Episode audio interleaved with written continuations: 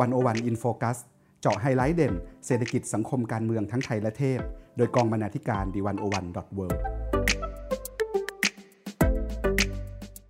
สวัสดีค่ะคุณผู้ฟังขอต้อนรับเข้าสู่รายการหนึ่งศูนย์หนึ่ง in focus อี พี ที่ ยี่สิบหกคุณผู้ฟังคะความเหลื่อมล้ำทางการศึกษาเป็นปัญหารากฐานที่สุดปัญหาหนึ่งของสังคมไทยการศึกษาคุณภาพคือโอกาสที่ช่วยให้คนสามารถยกระดับคุณภาพชีวิตในระยะยาวได้คนที่เข้าไม่ถึงการศึกษามักติดอยู่กับกับดักความยากจนและส่งผลกระทบรุ่นต่อรุ่นสู่ลูกหลานข้อมูลจากกองทุนเพื่อความเสมอภาคทางการศึกษาหรือกสศ.ชี้ว่าปัจจุบันมีเด็กไทยที่หลุดออกไปจากระบบการศึกษากว่า หกจุดเจ็ดแสนคนคิดเป็นค่าเสียโอกาสทางเศรษฐกิจประมาณ สามจุดสามแสนล้านบาทหรือประมาณ สามเปอร์เซ็นต์ ของ จี ดี พี ที่น่ากังวลไปกว่านั้นคือเรายังมีเด็กอีกกว่าสองล้านคนที่มีความเสี่ยงที่จะหลุดออกจากการศึกษาเพียงเพราะว่าพวกเขามาจากครอบครัวที่ยากจนขาดโอกาสเมื่อสองตอนที่แล้วนะคะหนึ่งศูนย์หนึ่ง in focus ได้นำเสนอเรื่องเทรนด์ความเหลื่อมล้ำทางการศึกษาของโลกและไทยไปแล้วสำหรับ อี พี นี้เราจะคุยกันลึกขึ้นในเรื่องของนวัตกรรมที่จะนำมาใช้แก้ปัญหาความเหลื่อมล้ำทางการศึกษาค่ะอยู่กับดิฉันวิลาวันบุญเกื้อกุลวงศ์คุณสมคิดพุทธศรีและคุณปานิชโพสีวังชัยค่ะสวัสดีค่ะคุณสมคิดคุณปานิชสวัสดีค่ะสวัสดีครับจากข้อมูลเบื้องต้นนะคะที่ชี้ว่าปัจจุบันมีเด็กไทยที่หลุดออกไปจากระบบกว่า หกจุดเจ็ดแสนคนทีเดียวจะด้วยเหตุผลนานาประการเราคุยกันด้วยตัวเลขกันมาตลอดเลยนะคะทีนี้ค่ะคุณปานิชมีโอกาสไปลงพื้นที่ย่านปทุมธานีอยากให้ช่วยเล่าสิ่งที่พบเห็นให้กับพวกเราได้ฟังหน่อยค่ะค่ะสวัสดีค่ะสวัสดีคุณวิลาวันและคุณสมคิดนะคะแล้วก็สวัสดีท่านผู้ฟังด้วยค่ะก็วันนี้ก็มีโอกาสมาเล่าประสบการณ์นะคะหลังจากที่ไปลงพื้นที่ที่โรงเรียนวัดมูลจินดารามนะคะแถวปทุมธานีค่ะอ่าถ้าเกิดว่าใครเคยไปดิมเวิลด์เนี่ยก็โรงเรียนก็จะอยู่ใกล้ๆแถวนั้นนะคะทีนี้เนี่ยความน่าสนใจก็คือว่าโรงเรียนวัดมูลจินดารามเนี่ยค่ะเป็นโรงเรียนขยายโอกาสคำว่าขยายโอกาสเนี่ยก็คือว่าจริงๆแล้วโรงเรียนเป็นโรงเรียนประถมแต่ว่า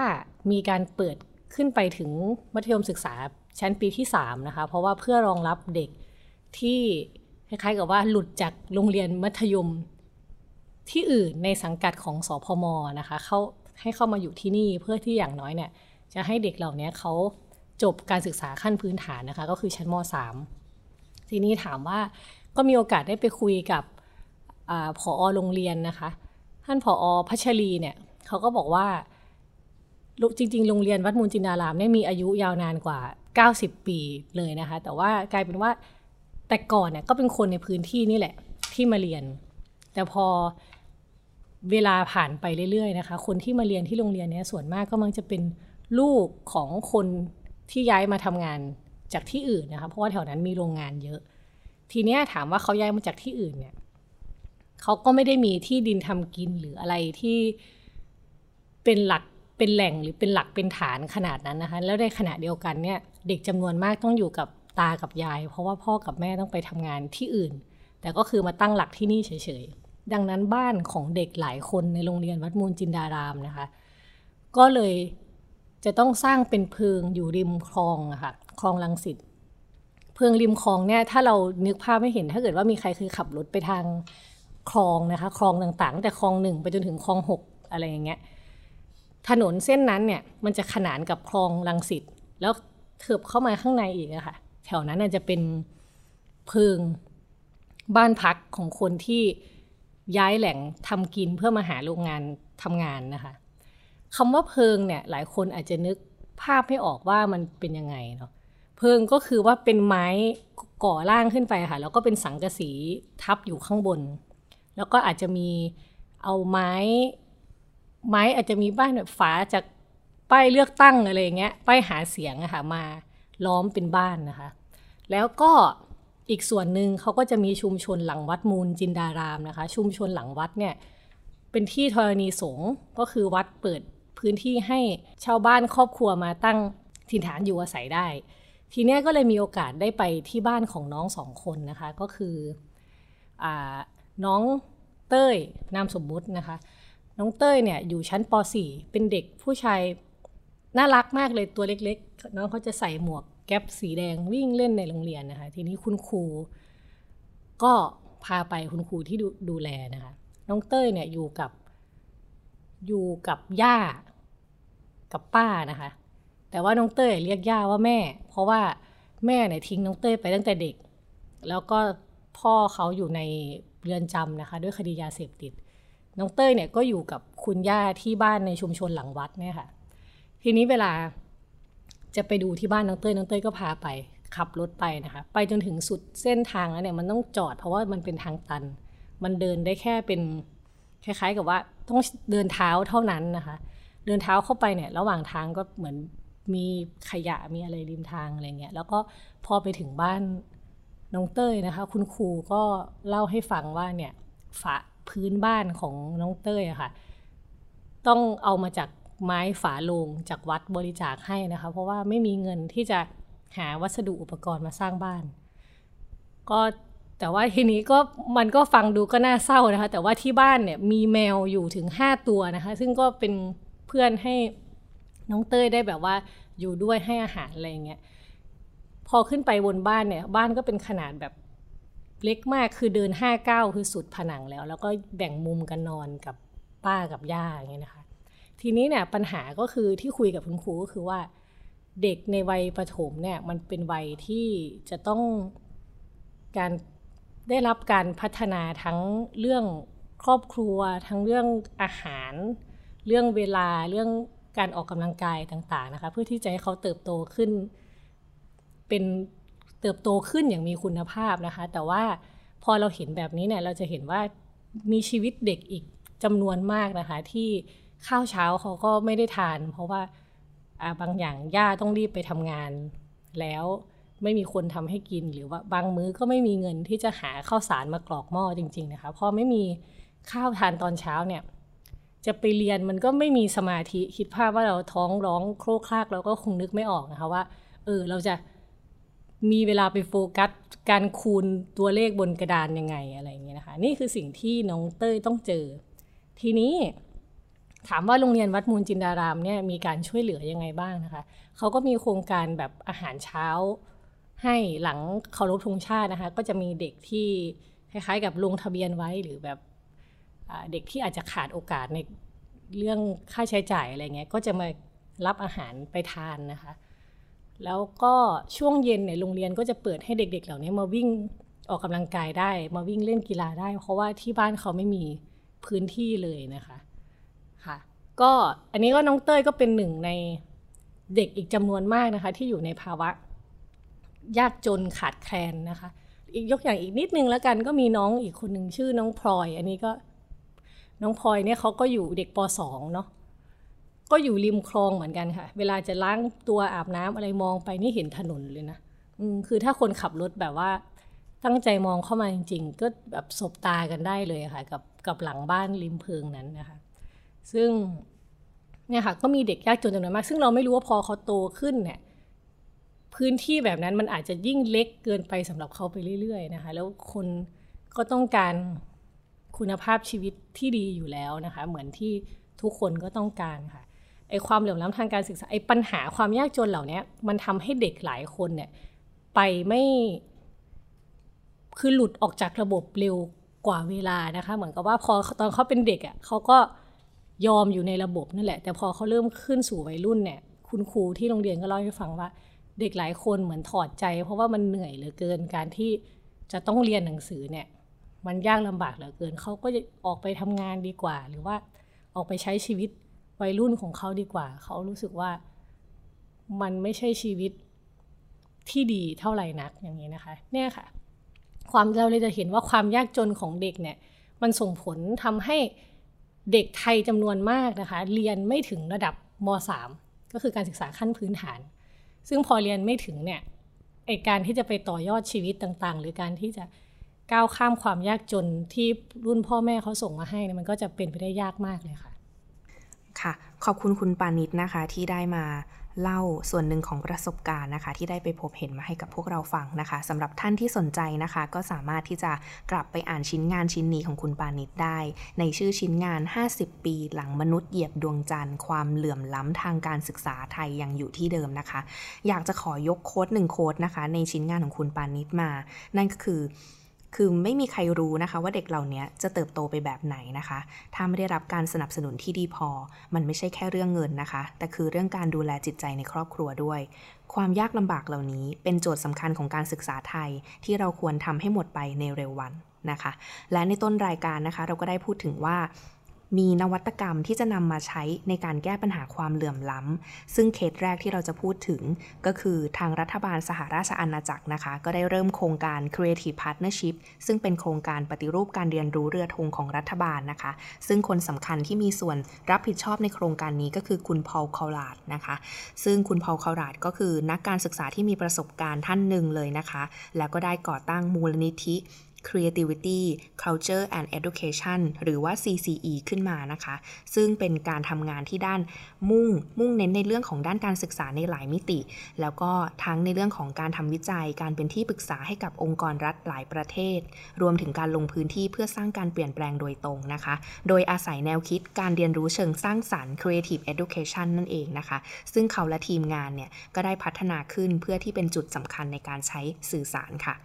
คุณพอลนะคะสนใจความเหลื่อมล้ำทางการศึกษาเป็นการเฉพาะและเชื่อมั่นว่าการเรียนรู้เชิงสร้างสรรค์เนี่ยจะเป็นกุญแจสำคัญในการยกระดับคุณภาพการศึกษาให้กับเด็กยากจนทั่วโลกค่ะและประเทศไทยของเรานะคะก็เป็นหนึ่งในพื้นที่ที่คุณพอลและทีมงานได้ลงพื้นที่ด้วยเช่นกันโดยได้ทำงานร่วมกับกองทุนเพื่อความเสมอภาคทางการศึกษาหรือกสศอยากจะให้คุณสมคิดนะคะได้ช่วยขยายความคำว่าการศึกษาเชิงสร้างสรรค์ของคุณพอลนิดนึงค่ะว่ามันคืออะไรกันแน่ค่ะครับสวัสดีท่านผู้ฟังทุกท่านนะครับสำหรับเรื่องแนวคิดเกี่ยวกับการศึกษาเชิงสร้างสรรค์นะครับก็ตอนที่เราได้มีโอกาสทำความรู้จักกับคุณพอลเนี่ยเราได้รับการแนะนำว่าคุณพอลเนี่ยเป็นผู้เชี่ยวชาญด้านการศึกษานะครับโดยเฉพาะเรื่องการเรียนรู้วิธีใหม่ๆนะครับแล้วก็มีเกรดมาบอกว่าคุณพอลเนี่ยเป็นเพื่อนของเซอร์เคนโรบินสันนะครับซึ่งเป็นนักการศึกษาที่โด่งดังมากๆนะครับเพราะว่าคลิป เท็ด Talk ของเซอร์เคนเนี่ยเป็นคลิปที่มีคนดูมากที่สุดในโลกแล้วก็คลิปนี้ตั้งคำถามว่าโรงเรียนกำลังฆ่าความคิดสร้างสรรค์หรือเปล่านะครับซึ่งก็โดนใจคนจำนวนมากทั่วโลกนะครับทีนี้คุณพอทำเรื่องการศึกษาเชิงสร้างสรรค์แต่คำว่าความสร้างสรรค์ Creative เนี่ยครับ Creative Education ใช่ไหมคำว่า Creative เนี่ยเป็นคำเป็นคำพิเศษคำหนึ่งเหมือนกันเพราะว่าเวลาเราไปใส่ไปขยายอะไรเนี่ยมันก็มีความหมายในทางบวกหมดเลยการเขียนงานเชิงสร้างสรรค์ความคิดเชิงสร้างสรรค์การออกแบบเชิงสร้างสรรค์นะพอมันเป็นการศึกษาเชิงสร้างสรรค์เนี่ยมันก็เลยเกิดคำถามครับว่ามันมันเป็นคำกิมมิคหรือเปล่าเอามาใช้เพื่อเป็นขายของเฉยๆหรือเปล่าครับเราก็เลยไปถามคุณพอลว่าเอ่อตอนที่คุณพอคิดถึงคำว่าการศึกษาเชิงสร้างสรรค์เนี่ยคุณพอหมายถึงอะไรกันบ้างนะครับซึ่งคุณพอก็เล่าให้ฟังอย่างน่าสนใจนะครับว่าจริงๆแล้วคุณพอก็เจอปัญหาเดียวกันว่าสุดท้ายแล้วเนี่ยเวลาเราพูดถึงความคิดสร้างสรรค์เนี่ยมันคืออะไรกันแน่นะครับคุณพอบอกว่าตอนที่รัฐบาลอังกฤษเองเริ่มต้นโครงการ Creative Partnership ซึ่งอยากจะปฏิรูปการเรียนรู้ให้เด็กมีความคิดสร้างสรรค์เนี่ยรัฐบาลอังกฤษเองก็ยังไม่รู้ด้วยซ้ำว่าความสร้างสรรค์เนี่ยจริงๆมันคืออะไรฉะนั้นงานแรกๆที่คุณพอทำในเรื่องนี้ก็คือกลับไปหาความหมายที่แท้จริงของความคิดสร้างสรรค์นะครับนี่เป็นจุดเริ่มต้นของการทำงานของคุณพอในเรื่องการเป็นรูปการเรียนรู้เลยนะครับนี้คุณพอทำการรีวิวงานศึกษาจำนวนมากนะครับที่พยายามจะนิยามความคิดสร้างสรรค์นะครับแล้วคุณพอก็สังเคราะห์คุณคุณพอและทีมนะครับก็สังเคราะห์ออกมาเป็นคอนเซปต์ที่คุณพอเรียกว่า small c creativity ก็คือความคิดสร้างสรรค์ที่เป็น c ตัวเล็กนะครับคุณพอบอกว่าเวลาเราพูดถึงความคิดสร้างสรรค์เนี่ยถ้าเป็น c ตัวใหญ่เนี่ยเราจะนึกถึงอัจฉริยะอย่างไอน์สไตน์อย่างเชกสเปียร์นะครับคนนี้คือคนอัจฉริยะแต่ว่าสำหรับคนทั่วไปเนี่ยคุณพอคิดว่าสิ่งที่สำคัญกว่าก็คือ small c creativity ก็คือความสามารถที่คนทุกคนสามารถมีได้เพื่อที่จะบรรลุศักยภาพในการเรียนรู้ของตัวเองนะครับซึ่งพอให้ความหมายแล้วก็นิยามที่ชัดเจนแล้วเนี่ยก็พยายามไปดูว่าแล้วมันมีองค์ประกอบอะไรบ้างนะครับ ซึ่งคุณพอพบว่ามีองค์ประกอบอยู่ห้าอย่างนะครับซึ่งห้าอย่างห้าอย่างนะครับมีอย่างที่หนึ่งนะครับความอยากรู้อยากเห็นอย่างที่สองคือความอดทนนะครับอย่างที่สามความช่างจินตนาการอย่างที่สี่ความมีระเบียบวินัยแล้วก็อย่างที่ห้าการทำงานเป็นทีมนะครับซึ่งคุณพอว่าจริงๆแล้วมันคือจะเรียกว่าคุณลักษณะก็ได้นะครับหรือหรือว่าพฤติกรรมก็ได้ก็แล้วแต่เราจะเรียกแต่ว่าทั้งหมดเนี้ยมันเป็นสิ่งที่ทำให้เกิดการเรียนรู้ที่แท้จริงเกิดขึ้นได้นะครับจริงๆคุยกับคุณพอก็ลงรายละเอียดพอสมควรนะครับก็เลยลองลองกลับมาถอดบทเรียนดูว่าเออเราเรียนรู้จากจากการพูดคุยกับคุณพอบ้างผมคิดว่าที่น่าสนใจก็คือเมื่อคุณพอและทีมงานเนี่ยสามารถนิยามความคิดสร้างสรรค์ได้แล้วเนี่ยขั้นต่อไปที่เขาจะทำก็คือวัดการวัดความคิดสร้างสรรค์นะครับก็คือทำแบบแบบประเมินออกมาได้เลยว่าเราจะวัดความคิดสร้างสรรค์ซึ่งเป็น C ตัวเล็กเนี่ยได้ยังไงคุณพอบอกว่าพอนิยามเราชัดใช่ไหมครับมีอยู่ห้าอย่างเราก็สามารถวัดได้แล้วก็เป็นตัวชี้วัดที่ง่ายมากๆด้วยนะครับเช่นเราสามารถวัดความอยากรู้อยากเห็นของเด็กก็ดูจากการที่เขาตั้งคำถามนะครับคำถามเขาเขาถามบ่อยไหมคุณภาพของคำถามดีหรือเปล่านะครับความอดทนเราก็ดูว่าเด็กสามารถทนทำงานเป็นยังไงบ้างเจองานยากแล้วเบื่อแล้วหรือเปล่า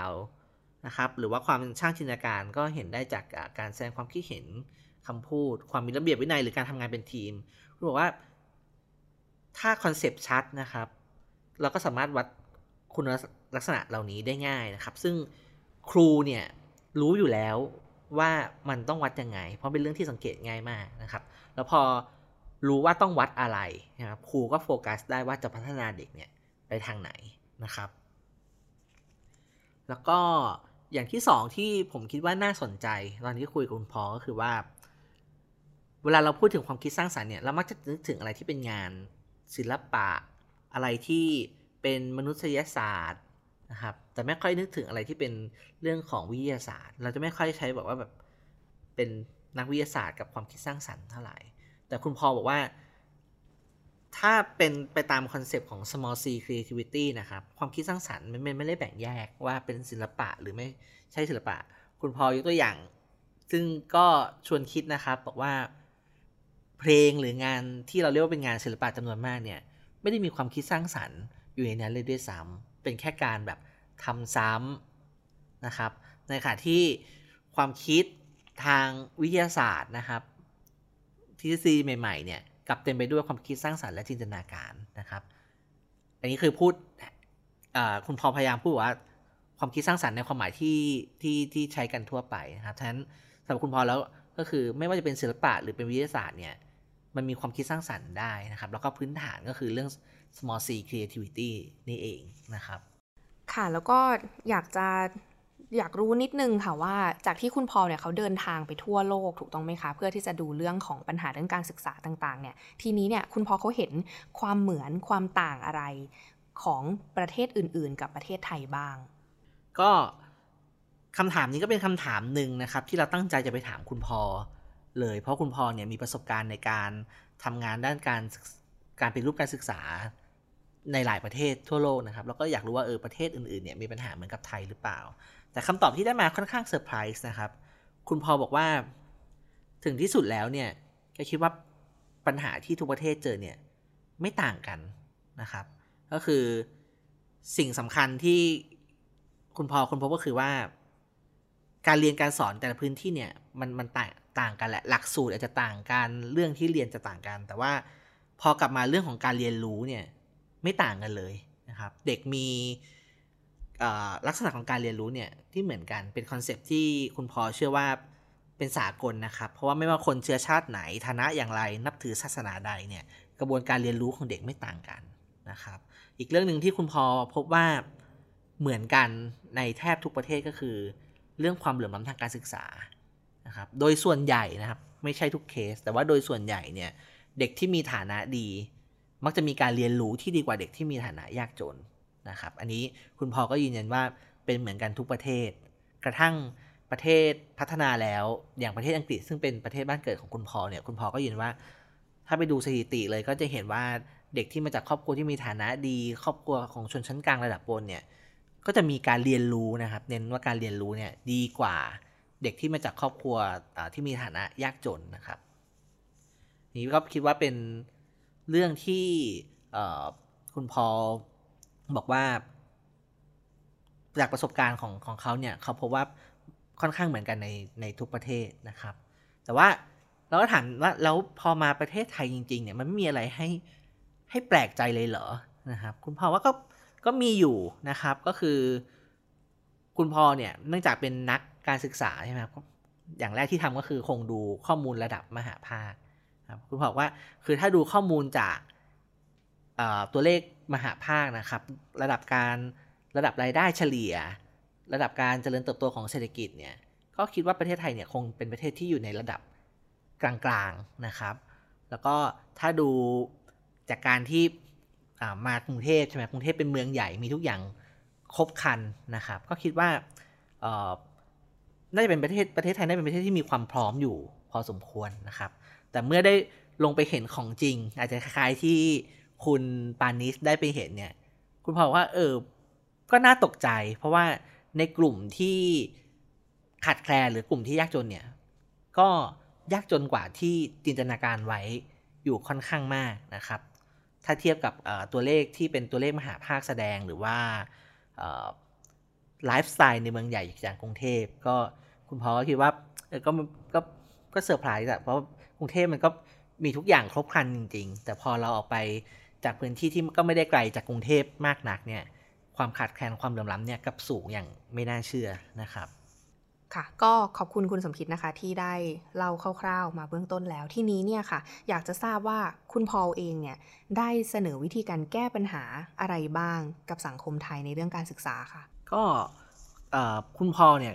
ความคิดแกก็ชัดนะครับแกก็นำเสนอเรื่องการศึกษาเชิงสร้างสรรค์นะครับซึ่งเริ่มไปตั้งแต่นิยามความสร้างสรรค์คืออะไรจะวัดยังไงนะครับแล้วก็นำไปใช้ยังไงนะครับสิ่งหนึ่งที่คุณพอเสนอแล้วก็ทำงานร่วมกับกสศในการลดความเหลื่อมล้ำเนี่ยคือแกพยายามนำเสนอวิธีการเรียนการสอนแบบใหม่นะครับที่ช่วยให้เด็กนักเรียนยากจนเนี่ยสามารถพัฒนาการเรียนรู้ได้นะครับก็อย่างที่บอกว่าคุณพอเนี่ยเชื่อว่าทุกคนเนี่ยสามารถมี small c creativity ได้นะครับเพียงแต่ว่าครูเนี่ยจะจะสอนเด็กยังไงจะพัฒนาเด็กยังไงให้เด็กสามารถมี small c creativity ได้นะครับก็เป็นหลักง่ายๆครับคุณพอบอกว่าเวลาที่คุณพอมาทำ workshop ในเมืองไทยเนี่ยก็ทำกับกลุ่มครูแล้วก็นักเรียนในโรงเรียนยากจนนะครับคุณพอก็บอกว่าก็พยายามสอนให้เวลาทำเวิร์กช็อปเนี่ยก็ทำพยายามสอนให้ครูเนี่ยเข้าใจเรื่องการศึกษาเชิงสร้างสรรค์นะครับคือก็กลับไปที่ความหมายเลยความหมายคืออะไรนะครับแล้วก็พยายามทำให้ครูเข้าใจว่าจริงๆแล้วเด็กๆเนี่ยสามารถเข้าใจแนวคิดเรื่องการศึกษาเชิงสร้างสรรค์ได้ตั้งแต่ยังยังเด็กมากนะครับแต่ว่ามันคงไม่ใช่การมาสอนว่าความอดทนคืออะไรการอยากรู้อยากเห็นคืออะไรนะครับเพราะอันนี้เป็นคอนเซปต์นามธรรมซึ่งเด็กอาจจะไม่ยังเข้าใจแต่ว่าเด็กสามารถเข้าใจได้ง่ายๆเลยผ่านการยกตัวอย่างหรือว่าการทำจริงซึ่งคุณพ่อก็ย้ำเสมอนะครับว่าครูอ่ะเข้าใจเรื่องพวกนี้อยู่แล้วนะครับเพียงแต่ว่าที่ผ่านมาดิเรกชันหรือว่าทิศทางในการสอนเนี่ยอาจจะยังไม่ชัดเจนนะครับอย่างที่สองที่เป็นนวัตกรรมทางการเรียนการสอนนะครับคือคุณพอและทีมเนี่ยพยายามจะสอนให้ครูสร้างสิ่งที่เรียกว่า high functioning classroom นะครับซึ่งเป็นห้องเรียนที่เหมาะสมที่ถูกออกแบบมาให้เหมาะสมกับการเรียนรู้นะครับก็คือแทนที่ครูจะสอนให้คำตอบเนี่ยครูจะให้ความท้าทายนะครับชวนเด็กคิดนะครับ เอ่อ เด็กเนี่ยก็จะถูกออกแบบให้สนใจกับสิ่งที่กำลังเรียนมากกว่าสนใจที่ครูครูก็ไม่ได้เป็นศูนย์กลางของห้องนะครับแล้วก็การวัดผลก็ไม่จำเป็นต้องสอบอย่างเดียวครูสามารถประเมินเด็กผ่านกิจกรรมได้หลากหลายเลยนะครับแล้วก็อีกเรื่องหนึ่งที่สำคัญก็คือคุณบอลคิดว่าตอนที่ลงไปทำเวิร์กช็อปเนี่ยเขาพยายามทำให้ครูแล้วก็นักเรียนเนี่ยเข้าใจว่าความสัมพันธ์ระหว่างทั้งสองคนเนี่ยคือระหว่างครูกับนักเรียนเนี่ยเป็นเรื่องที่สำคัญของการเรียนรู้นะครับคือทั้งครูและก็นักเรียนต้องวางใจแล้วก็เชื่อมั่นต่อกันนะครับโดยเฉพาะครูเนี่ยสำคัญมากๆคือครูต้องเชื่อมั่น ในศักยภาพการเรียนรู้ของเด็กเชื่อว่า small c creativity เนี่ยมันมีอยู่ในตัวคนทุกคนจริงๆนะครับประสบการณ์จากหลายประเทศที่คุณพอคิดว่าเป็นอุปสรรคเลยจริงๆก็คือว่าหลายครั้งครูไม่เชื่อว่าเด็กสามารถเรียนรู้ได้เด็กมีศักยภาพที่จะเรียนรู้โดยเฉพาะครูที่อาจจะมีมายาคติว่าเด็กยากจนสอนยังไงก็ไม่ได้ผลนะครับซึ่ง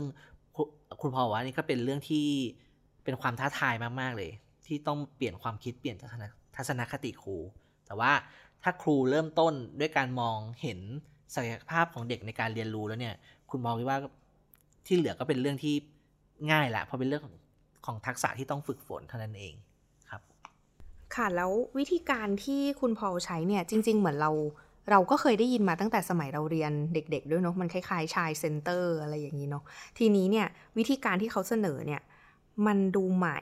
หรือจริงๆแล้วมันมาใช้กับสังคมไทยที่มันมีวัฒนธรรมของเรื่องชนชั้นเนี่ยค่อนข้างรุนแรงมากแล้วก็เห็นได้ชัดมากๆไอ้สภาวะสถานะของครูนักเรียนเนี่ยมันมันมันเป็นข้อจำกัดไหมมันใช้ได้จริงไหมกับในสังคมไทยเราอย่างเงี้ยค่ะคืออย่างนึงตอนที่คุยกับคุณพอแล้วก็คิดคิดคล้ายๆที่คุณวิลาวันพูดนะครับบางทีคอนเซปต์เหล่านี้มันก็คล้ายๆเรื่อง Child Center ที่เราเคยได้ยินมาตั้งแต่ตอนที่เราเป็นเด็กนะครับแต่เอาเข้าจริงแล้วเอ่อก็พยายามถามคุณพอนะครับแต่สิ่งที่คุณพอคิดว่าต่างก็คือว่าคุณพอเนี่ยโฟกัสที่กระบวนการเรียนรู้นะครับไม่ได้กระบวนไม่ได้ไม่ได้โฟกัสที่การเรียนการสอนนะครับแล้วก็คอนเซปต์เรื่องการศึกษาเชิงสร้างสรรค์วิธีการวัดมันนะครับองค์ประกอบห้าอย่างเนี่ยก็เป็นเครื่องมือที่ทำให้ครูเนี่ยชัดเจนกับแนวคิดว่าเขาเขาต้องประเมินเด็กยังไงเขาต้องวัดผลเด็กยังไงสอนเด็กยังไงนะครับแล้วก็อีกเรื่องนึงที่คุณพอคิดว่ามีประโยคนึงครับที่ที่ที่คุณพอคิดมาแล้วผมคิดว่าก็ค่อนข้างสะดุดใจเหมือนกันคุณพ่อบอกว่าเวลาลงไปทำเวิร์กช็อปเนี่ยคุณพ่อไม่เคยยุ่งเลยว่าหลักสูตรยังไงคุณพ่อไม่ได้สนใจหลักสูตรยังเป็นเหมือนเดิมก็ได้แต่กระบวนการเรียนการสอนต้องเปลี่ยนนะครับในความหมายอันนี้ผมตีความเองนะครับเช่นอาจจะสอนประวัติศาสตร์ไทยเหมือนที่กระทรวงบอกมาก็ได้นะครับแต่วิธีการเรียนรู้ประวัติศาสตร์ไทยเนี่ยต่างหากที่จะต้องถูกปรับเปลี่ยนเด็กต้องถูกตั้งคำถามเด็กต้องตั้งคำถามเขาประวัติศาสตร์ได้หรืออะไรก็ก็ว่ากันไปนะครับอีกประเด็นหนึ่งที่คุณวิลาวันยกมาก็เป็นคำถามที่ผมคุยกับคุณพอเหมือนกันนะครับเรื่อง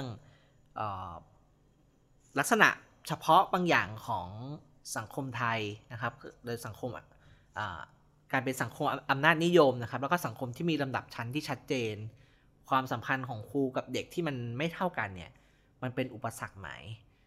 คุณพ่อบอกว่าก็ก็ยอมรับว่าเป็นอุปสรรคนะครับแต่ว่าคุณพ่อก็มองโลกในแง่ดีคุณพ่อบอกว่าครูจำนวนมากเนี่ยก็เปลี่ยนได้นะครับคงเป็น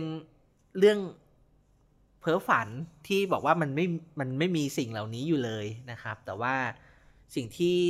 สำคัญกว่าคือมันมีการเปลี่ยนแปลงเกิดขึ้นหรือเปล่านะครับระหว่าง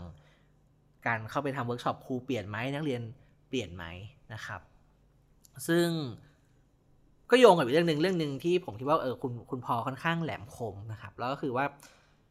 หลายครั้งเนี่ยเวลาที่เราอยากจะแก้ปัญหาเด็กยากจนหรือว่าเด็กที่เอ่อมีปัญหาเรื่องการเรียนการสอนเนี่ยเรามักจะเรียกร้องจากครูใช่ไหมครับครูต้องทำอย่างงู้นครูต้องทำอย่างนี้สุดท้ายเลยคือครูเลยกลายเป็นอาชีพที่ต้องเสียสละใช่ไหมครับเออเราก็ตั้งคำถามว่าคือเรียกร้องจากครูมากๆเนี่ยแต่ไม่มีแรงจูงใจเลยต้องไม่มีเงินเพิ่มไม่มีอะไรให้ครูเลยมันจะเวิร์กจริงหรือเปล่าครับคุณพ่อบอกว่าคือแกก็ไม่ปฏิเสธนะครับว่ามันมันคือการเรียกร้องให้ครูเปลี่ยนนะครับแล้วก็ถ้ามีทรัพยากรสามารถเอ่อใช้เงินเพื่อจูงใจครูได้เนี่ยก็คงจะดีนะครับแต่ถึงที่สุดแล้วคุณพ่อก็เชื่อว่าจากประสบการณ์ของแกเนี่ยเงินไม่ใช่สิ่งที่สำคัญที่สุดสิ่งที่สำคัญที่สุดก็คือว่าความเปลี่ยนแปลงเกิดขึ้นจริงหรือเปล่าถ้าสิ่งที่ครูทำอยู่เนี่ยมันสร้างความเปลี่ยนแปลงเกิดขึ้นกับเด็กนักเรียนได้จริงเพราะว่านั่นคือแรงจูงใจที่ดีที่สุดสำหรับครูนะครับซึ่งถ้ามันมีวิธี การที่ง่ายขึ้นไปอีกเช่นครูแบบไม่ต้องใช้ต้นทุนเยอะในการแบบปรับเปลี่ยนวิธีการสอนแค่เปลี่ยนวิธีคิดอะไรบางอย่างเนี่ยแล้วมันสร้างความเปลี่ยนแปลงได้จริงเนี่ยคุณบอกว่าครูยิ่งมีแรงจูงใจที่ที่จะทำนะครับคือก็แกก็ไม่ได้ปฏิเสธหรอกว่าว่าแรงจูงใจเชิงวัตถุสำคัญแต่ว่ามันมีแรงอาจจะมีแรงจูงใจอื่นที่สำสำคัญกว่าซึ่งแกก็เชื่อว่าวิธีการศึกษาไอแนวคิดเรื่องการศึกษาเชิงสร้างสรรค์เนี่ยมันตอบโจทย์ตอบโจทย์นี้นะครับผมมีเรื่องหนึ่งที่คิดว่าน่าน่าสนใจนะครับก็คือหลังจากที่คุยเรื่องการศึกษาเสร็จแล้วเนี่ยก็นั่งคุยเล่นกันต่อก็คุยกันถึงเรื่องการเมืองในสหราชอาณาจักรนะครับคุณพอแกก็บ่นบอกว่าคือจริงๆแกเป็นคนที่โหวต for remain ก็คือโหวตให้สหราชอาณาจักรเนี่ยอยู่ใน อี ยู ต่อนะครับแล้วแกก็บอกว่าจริงๆมันมีงานวิจัยงานศึกษาวิจัยจำนวนมากเลยที่แบบยืนยันตรงกันว่าการออกเนี่ยเป็นทางเลือกที่ที่ผิดนะว่าจะเกิดผลเสียมากกว่าผลดีนะครับแล้วแกก็บอกว่าแต่ทั้งหมดนี้สิ่งที่เกิดขึ้นคือแกโทษการศึกษาแกก็เอาเอ่อเอาข้อมูลมาให้ดูครับบอกว่าถ้าเราไปดูจะเห็นเลยว่าคนที่โหวตให้อยู่ต่อเนี่ยคือคนที่มีการศึกษาสูงนะครับส่วนคนที่โหวตให้ออกเนี่ยส่วนใหญ่คือคนที่การศึกษาคือเรียนไม่จบบ้างหรืออะไรอย่างนี้บ้างครับแล้วก็เป็นคนสูงอายุแต่แกก็ว่าแต่สุดท้ายนี่ก็คือระบอบประชาธิปไตยแกก็ก็ก็ต้องยอมรับก็ต้องเดินหน้าต่อไปแต่ว่าถ้าโทษว่าถ้าโทษอะไรของปัญหาทั้งปวงเนี่ยแกก็ขอโทษการศึกษานะครับแล้วก็ได้ชวนกันคุยแต่ว่าแล้วจริงๆแล้วเอ่อ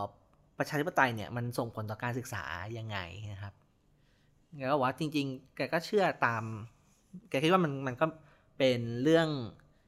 make sense ที่จะบอกว่าถ้าระบบการศึกษาดีคุณภาพประชาธิปไตยก็จะดีตามไปด้วยแล้วก็ได้ถามแต่ว่าแล้วประชาธิปไตยล่ะมันส่งผลต่อคุณภาพการศึกษาหรือเปล่าอืมแกก็ลังเลนิดนึงนะครับแกว่าเออมันก็พูดยากนะมันก็ไม่ตรงไปตรงมาแต่อย่างน้อยแกก็แกก็บอกว่าอย่างน้อยประชาธิปไตยเนี่ยมันเป็นเรื่องของการประกันสิทธิ์นะเป็นการเรื่องของการรับประกันว่าทรัพยากรเนี่ยมันจะถูกกระจายออกไปฉะนั้นถ้าแกก็เชื่อว่าถ้าอยู่ในระบอบประชาธิปไตยเนี่ยแนวโน้มของการกระจายทรัพยากรก็น่าจะดีกว่าแล้วก็น่าจะมีส่วนในการแก้ปัญหาเรื่องความเหลื่อมล้ำทางการศึกษาได้ดีกว่าด้วยนะครับก็พี่เขาก็เป็นมุมมองที่แหลมคมแล้วก็ชวนคิดอยู่เหมือนกันนะครับผมค่ะก็ขอบคุณคุณสมคิดนะคะที่ทำให้พวกเรานะคะได้กระจ่างขึ้นนะคะในคำว่าการศึกษาเชิงสร้างสรรค์ของคุณพอล คอลลาร์ดนะคะทีนี้อีกอีกเคสหนึ่งนะคะที่จากต่างประเทศเนี่ยที่เราจะขาดไม่ได้เลยนั่นก็คือเคสจากฟินแลนด์นะคะทีนี้เนี่ยก็มีแนวคิดในเรื่องของจิตวิทยาเชิงบวก positive psychology นะคะได้เขามีการนำมาเชื่อมโยงกับในเรื่องการศึกษาเชิงบวกยังไงอันนี้เดี๋ยวจะขอให้คุณปานิชช่วยเล่าให้พวกเราฟังค่ะค่ะก็เมื่อกี้คุณสมคิดพูดถึงเรื่อง creative ไปแล้วนะคะตอนนี้เราจะมาพูดถึงเรื่อง positive learning จากฟินแลนด์นะคะซึ่งจริงๆหลายข้อเนี่ยก็ค่อนข้างสอดคล้องกับที่คุณพอได้เสนอแนะมานะคะเรื่องที่จะเล่าต่อไปนี้นะคะเป็นมาจากโครงการเสวนาวิชาการนานาชาตินะคะการพัฒนาคุณภาพครูและโรงเรียนบทเรียนจากประเทศฟินแลนด์นะคะซึ่งมีคุณไคซ่าเวรินินเนี่ยผู้เชี่ยวชาญด้านจิตวิทยาเชิงบวกนะคะและการศึกษาเชิงบวกซึ่งมีประสบการณ์การทำงานเป็นครูในฟินแลนด์กว่ายี่สิบปีนะคะมาให้คำตอบกับเรานะคะอย่างที่เรารู้กันนะคะว่าฟินแลนด์เนี่ยเป็นต้นแบบการศึกษาของโลกเลยก็ว่าได้นะคะซึ่งมีข้อข้อมูลชี้วัดหลายอย่างนะคะก็คือว่ายังมีการสอบพิซ่านะคะหรือการศึกการสอบวัดระดับด้านการศึกษานานาชาติเนี่ยนักเรียนฟินแลนด์ก็มีผลการเรียนคณิตศาสตร์วิทยาศาสตร์แล้วก็การอ่านเนี่ยดีกว่ากลุ่มประเทศมหาอำนาจอย่างสหรัฐอเมริกาจีนและอังกฤษหลายปีติดต่อกันนะคะยังไม่นับว่าดีกว่าประเทศในแถบเราๆนี้คะแนนห่างกันมากเลยนะคะแล้วก็หรือว่าก็ยังมีการยกย่องให้เป็นประเทศที่มีการศึกษาดีที่สุดในโลกแล้วก็มีสถิติประชากรที่อ่านหนังสือออก ร้อยเปอร์เซ็นต์ แล้วก็สถิติประชากรส่วนใหญ่พูดได้มากกว่าหนึ่งภาษานะคะอะไรแบบนี้เนี่ย มันมีที่มายังไงอะไรทำให้การศึกษาฟินแลนด์ดีที่สุดในโลกได้นะคะซึ่งก็มีคนพยายามหาคำตอบมามากมายแล้วนะคะแต่ว่าจริงๆเนี่ย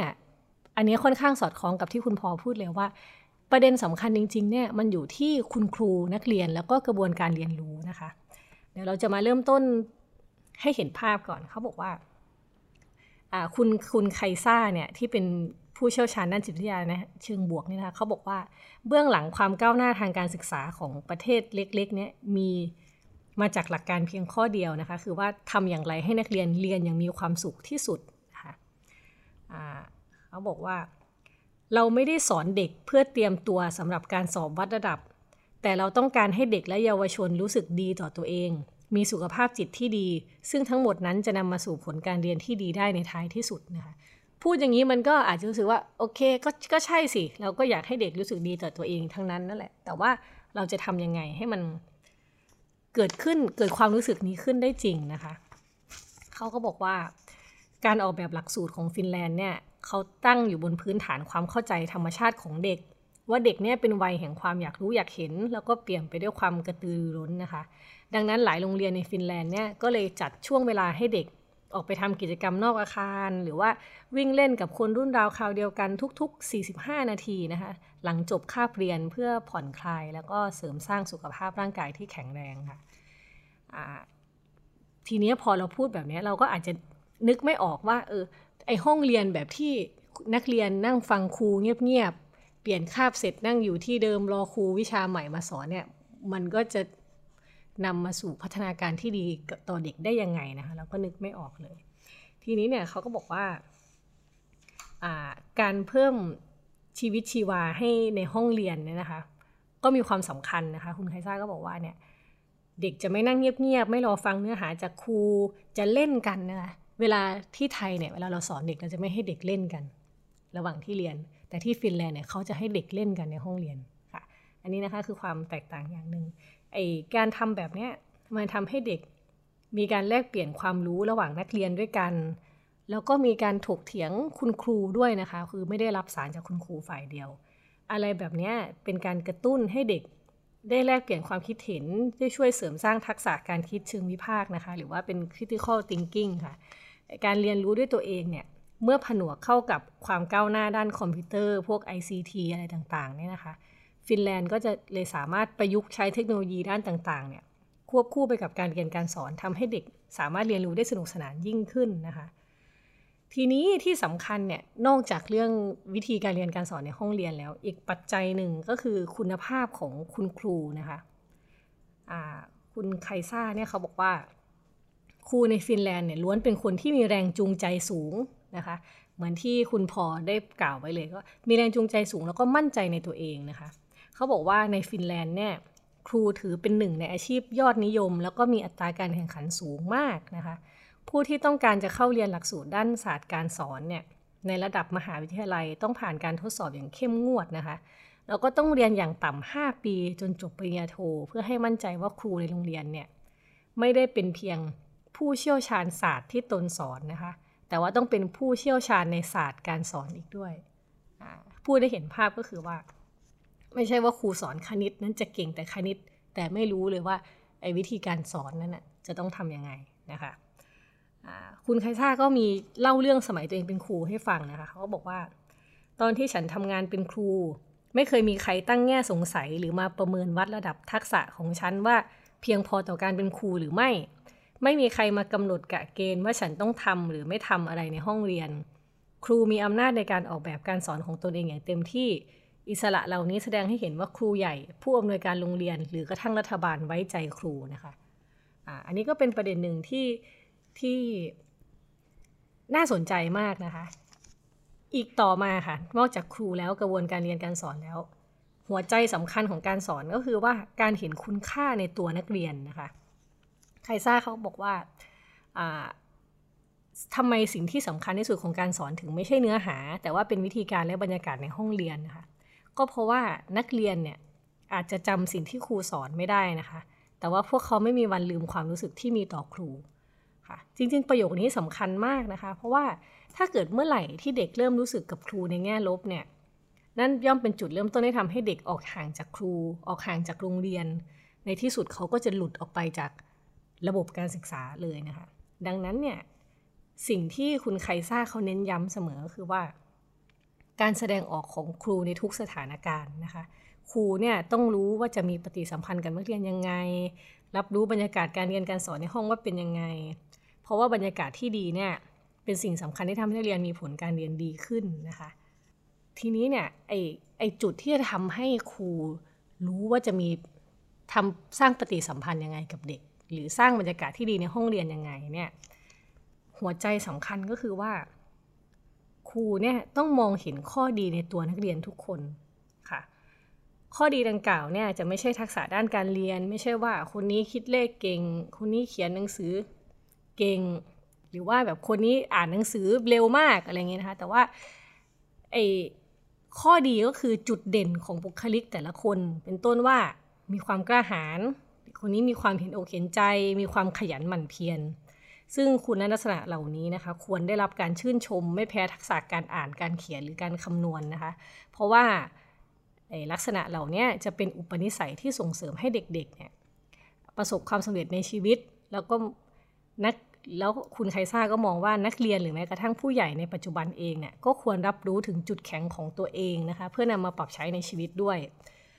คุณวิลาวันหรือคุณสมคิดอาจจะลองคิดว่าเราเป็นคนมีความอดทนอดกั้นเก่งหรือว่าเป็นคนที่ปรับอารมณ์ได้ง่ายเมื่อมีคนทำให้หงุดหงิดอะไรอย่างนี้นะคะซึ่งซึ่งสิ่งนี้ก็เป็นทักษะที่ทำให้ชีวิตประสบความสำเร็จได้ค่ะดังนั้นจึงไม่แปลกเลยนะคะที่ฟินแลนด์เนี่ยจะมีนอกจากจะมีการศึกษาที่เด็กมีผลการเรียนดีที่สุดในโลกแล้วเด็กยังมีความสุขมากที่สุดในโลกด้วยค่ะฟังคุณปานิสเล่าให้ฟังแล้วก็ชวนให้นึกถึงบทสนทนาอันนึงกับพอเหมือนกันคือพอก็พูดถึงฟินแลนด์นะครับแล้วก็โยงกลับมาที่ไทยด้วยพอบอกว่าฟินแลนด์เนี่ยก็เป็นประเทศที่น่าสนใจแล้วก็เป็นแรงบันดาลใจให้กับหลายๆประเทศนะครับแต่ว่าพอก็ยืนว่าคือเราศึกษาฟินแลนด์หรือศึกษาเรื่องที่ไหนก็ตามเนี่ยเพื่อเป็นแรงบันดาลใจเพื่อเป็นแนวคิดบทเรียนนะครับแต่พอยืนยันว่าแนวทางการแก้ปัญหาเนี่ยมันต้องเริ่มต้นจากภายในของเราเองนะครับพอยกอย่างเช่นสมมติว่าเรามีปัญหาเรื่องอำนาจนิยมนะครับอำนาจนิยมเรื่องสังคมลำดับชั้นเนี่ยซึ่งพื้นฐานต่างจากฟินแลนด์โดยสิ้นเชิงเลยนะครับฉะนั้นการที่จะเอาฟินแลนด์มาแล้วบอกว่าเฮ้ยเราต้องเป็นแบบนั้นเลยเนี่ยพอบอกว่ายากมากนะครับฉะนั้นการออกแบบห้องเรียนเนี่ยมันต้องเริ่มจากเงื่อนไขพื้นฐานแบบที่เราเป็นอยู่แล้วก็ค่อยๆเปลี่ยนมันนะครับฟินแลนด์อาจจะเป็นเป็นเป้าหมายนะครับแต่ว่าถ้าแบบว่าต้องหนึ่ง สอง สามทำแบบฟินแลนด์หมดเลยเนี่ยพอคิดว่าอาจจะไม่ได้แนวทางที่เอ่อเป็นจริงมากนักนะครับค่ะเราก็จะได้เห็นตัวอย่างซึ่งจริงๆคุณไคซ่าเนี่ยก็เป็นนักจิตวิทยาเชิงบวกด้วยนั่นก็คือ positive psychology นะคะซึ่งจริงๆแล้วในโลกยุคปัจจุบันเองก็มีการพูดถึง positive psychology กันค่อนข้างมากเลยทีเดียวนะคะสังคมเริ่มกลับมาตระหนักแล้วก็ให้ความสำคัญเกี่ยวกับเรื่องทักษะทางสังคมและการจัดการอารมณ์ของเด็กๆกันมากขึ้นมีหลายคนนะคะได้พูดถึงว่าเออจริงๆหรือเราควรจะเพิ่มวิชาการเรียนรู้อารมณ์ให้กับเด็กๆตั้งแต่ในช่วงเล็กๆไปเลยซึ่งจริงๆแล้วในประเทศไทยเราก็ยังไม่เคยมีการคิดหลักสูตรนี้ขึ้นมาสิ่งที่คุณไคซ่ากับคุณพอพูดค่อนข้างจะเป็นไปในทิศทางเดียวกันนะคะในเรื่องของการให้ให้ความสำคัญที่ครูแล้วครูเองก็ต้องเชื่อมั่นในศักยภาพของเด็กๆนั้นด้วยทีนี้ค่ะมีอีกเรื่องหนึ่งนะคะที่เราจะชวนทุกๆท่านได้มาพูดคุยกันนะคะนั่นก็คือ เอ่อ เราเห็นกันแล้วนะคะว่าปัญหารากฐานของการศึกษาเนี่ยคือมันได้ยินเยอะที่สุดในเรื่องของความยากจนใช่ไหมคะมันก็จะโยนกลับมาที่ในเรื่องของนโยบายในฝั่งรัฐกันบ้างล่ะงบประมาณและทรัพยากรก็จะมีคนบอกเสมอว่ามันไม่เพียงพอเลยคำถามใหญ่นะคะมันก็จะมีอยู่ว่าแล้วทำไมเราจึงยังเห็นว่าโรงเรียนยากจนเนี่ยมันขาดแคลนมันขาดแคลนอุปกรณ์การเรียนและครูก็ไม่พอเพราะว่าเอ๊ะมันก็คล้ายกับว่ารัฐเนี่ยก็ได้ลงงบประมาณลงไปในด้านการศึกษาเหมือนกันนะซึ่งจริงๆแล้วนะคะขอโค้ดคำหนึ่งของดร.ดิลกะนะคะนั่นก็คือว่าเรามีทรัพยากรด้านการศึกษาเนี่ยที่พอสมควรแต่เราจัดสรรได้ไร้ประสิทธิภาพและมีความเหลื่อมล้ำ และ, และมีความเหลื่อมล้ำที่สูงมากนะคะนี่คือการอธิบายที่รวบยอดที่สุดของดร.ดิลกะ รัฐพิพัฒน์นะคะดร.ดิลกะเองนะคะเป็นนักเศรษฐศาสตร์ด้านทรัพยากรมนุษย์กลุ่มงานการศึกษาประจำธนาคารโลกสำนักงานประเทศไทยนะคะซึ่งทางดร.ดิลกะและทีมงานนะคะก็ได้ทำการวิจัยเกี่ยวกับการศึกษาในประเทศไทยมาต่อเนื่องหลายปีเลยนะคะซึ่งจริงๆแล้วช่วงนี้ก็เป็นสปอตไลท์ของหนึ่งศูนย์หนึ่งนะคะในเรื่องของการศึกษาไทยเปลี่ยนความเหลื่อมล้ำเป็นความเสมอภาคในโค้ดเบื้องต้นนี้นะคะเราพูดถึงเรื่องการจัดสรรทรัพยากรให้อย่างมีประสิทธิภาพแล้วก็ลดความเหลื่อมล้ำเนี่ยทีนี้เนี่ยจากการที่เราได้ศึกษามาหรือที่ดร.ดิลกะได้ได้ทำการวิจัยมาเนี่ยอยากจะรู้อยากอยากจะให้คุณสมคิดช่วยเล่าให้ฟังหน่อยค่ะว่าอะไรที่มันเป็นรูปธรรมเป็นข้อเสนอแนะที่มันเป็นรูปธรรมในการใช้จัดการทรัพยากรให้มีประสิทธิภาพมากขึ้นค่ะคือเราพูดกันมันดูแบบดูง่ายมากแต่อยากเห็นสิ่งที่มันเป็นรูปธรรมมากที่สุดอะค่ะครับก็อย่างที่คุณวิไลวรรณได้พูดไปแล้วนะครับว่าเออทำไมเวลาพูดถึงปัญหาการศึกษาไทยเนี่ยเราก็จะเห็นว่าเออโรงเรียนมีครูไม่พอโรงเรียนยากจนอุปกรณ์การเรียนไม่พอนะครับก็เห็นโครงการจำนวนมากเลยที่แบบเออเวลาจะทำ ซี เอส อาร์ กันสักทีนึงบริษัทใหญ่ๆหรือว่าคนที่มีมีเงินคนรวยครับก็เดี๋ยวเราไปบริจาคอุปกรณ์การเรียนกันที่โรงเรียนที่ห่างไกลอะไรอย่างนี้ใช่ไหมครับแต่ทีนี้งานที่ดร.ดิลกะทำนะครับก็คืองานที่ออกมาเพื่อเอ่อเรียกว่าต่อสู้นะครับก็ไม่เชิงว่าต่อสู้ก็คือเป็นงานวิจัยเพื่อทำความเข้าใจปัญหาที่เกิดขึ้นจริงๆนะครับซึ่งก็พบว่าจริงๆแล้วเนี่ยความความคิดที่บอกว่าระบบการศึกษาไทยเรายังมีงบประมาณไม่พอเนี่ยเป็นความคิดที่ผิดนะครับคือจริงๆแล้วเนี่ยงานจุดเด่นมากๆของงานที่ดร.ดิลกะทำนะครับคือเรื่องของวิธีการศึกษานะครับซึ่งมีการใช้ข้อมูลจำนวนมากนะครับเป็นของทั้งประเทศเลยศึกษาในทั้งระบบนะครับแล้วก็ใช้แบบจำลองทางเศรษฐศาสตร์นะครับซึ่งเป็นเครื่องเป็นแบบจำลองที่เรียกว่าแบบจำลองอุปสงค์ครูนะครับซึ่งเป็นแบบจำลองของธนาคารโลกเนี่ยมาใช้ศึกษาการจัดสรรทรัพยากรในเมืองไทยนะครับ อ, อันนี้อาจจะเทคนิคนิดนึงนะครับแต่เนื่องจากว่าเป็นจุดเด่นของงานดร.ดิลกะเราก็เลยอยากจะชวนคุณผู้ฟังเนี่ยลองลองมาฟังดูนะครับครับก็จริงๆแล้วจุดเด่นของงานวิจัยของดร.ดิลกะแล้วก็ทีมธนาคารโลกนะครับจุดเด่นคือเรื่องวิธีการศึกษานะครับซึ่งใช้ข้อมูลระดับมหาภาคแล้วก็เครื่องมือในการทำวิจัยเนี่ยที่ค่อนข้างน่าสนใจนะครับเป็นเครื่องมือของธนาคารโลกนะครับคือดร.ดิลกะเริ่มต้นอย่างนี้ครับดร.ดิลกะบอกว่าจริงๆแล้วเนี่ยจำนวนครูต่อนักเรียนในเมืองไทยเนี่ยไม่ได้น้อยไม่ได้น้อยเลยนะครับอัตราส่วนอยู่ที่หนึ่งต่อสิบเจ็ดก็คือครูหนึ่งคนต่อนักเรียนสิบเจ็ดคนซึ่งเป็นอัตราที่เท่าๆกับประเทศกำลังพัฒนาเอ้ยขออภัยครับประเทศพัฒนาแล้วหลายๆประเทศนะครับประเทศออสเตรเลียอังกฤษหรือว่าเกาหลีใต้ญี่ปุ่นนะครับนั่นหมายความว่าครูไทยเนี่ยน่าจะเพียงพอนะต่อต่อระบบนะแต่ว่าปัญหาคือเอ๊ะทำไมเราถึงยังเห็นข่าวว่าครูไม่พออยู่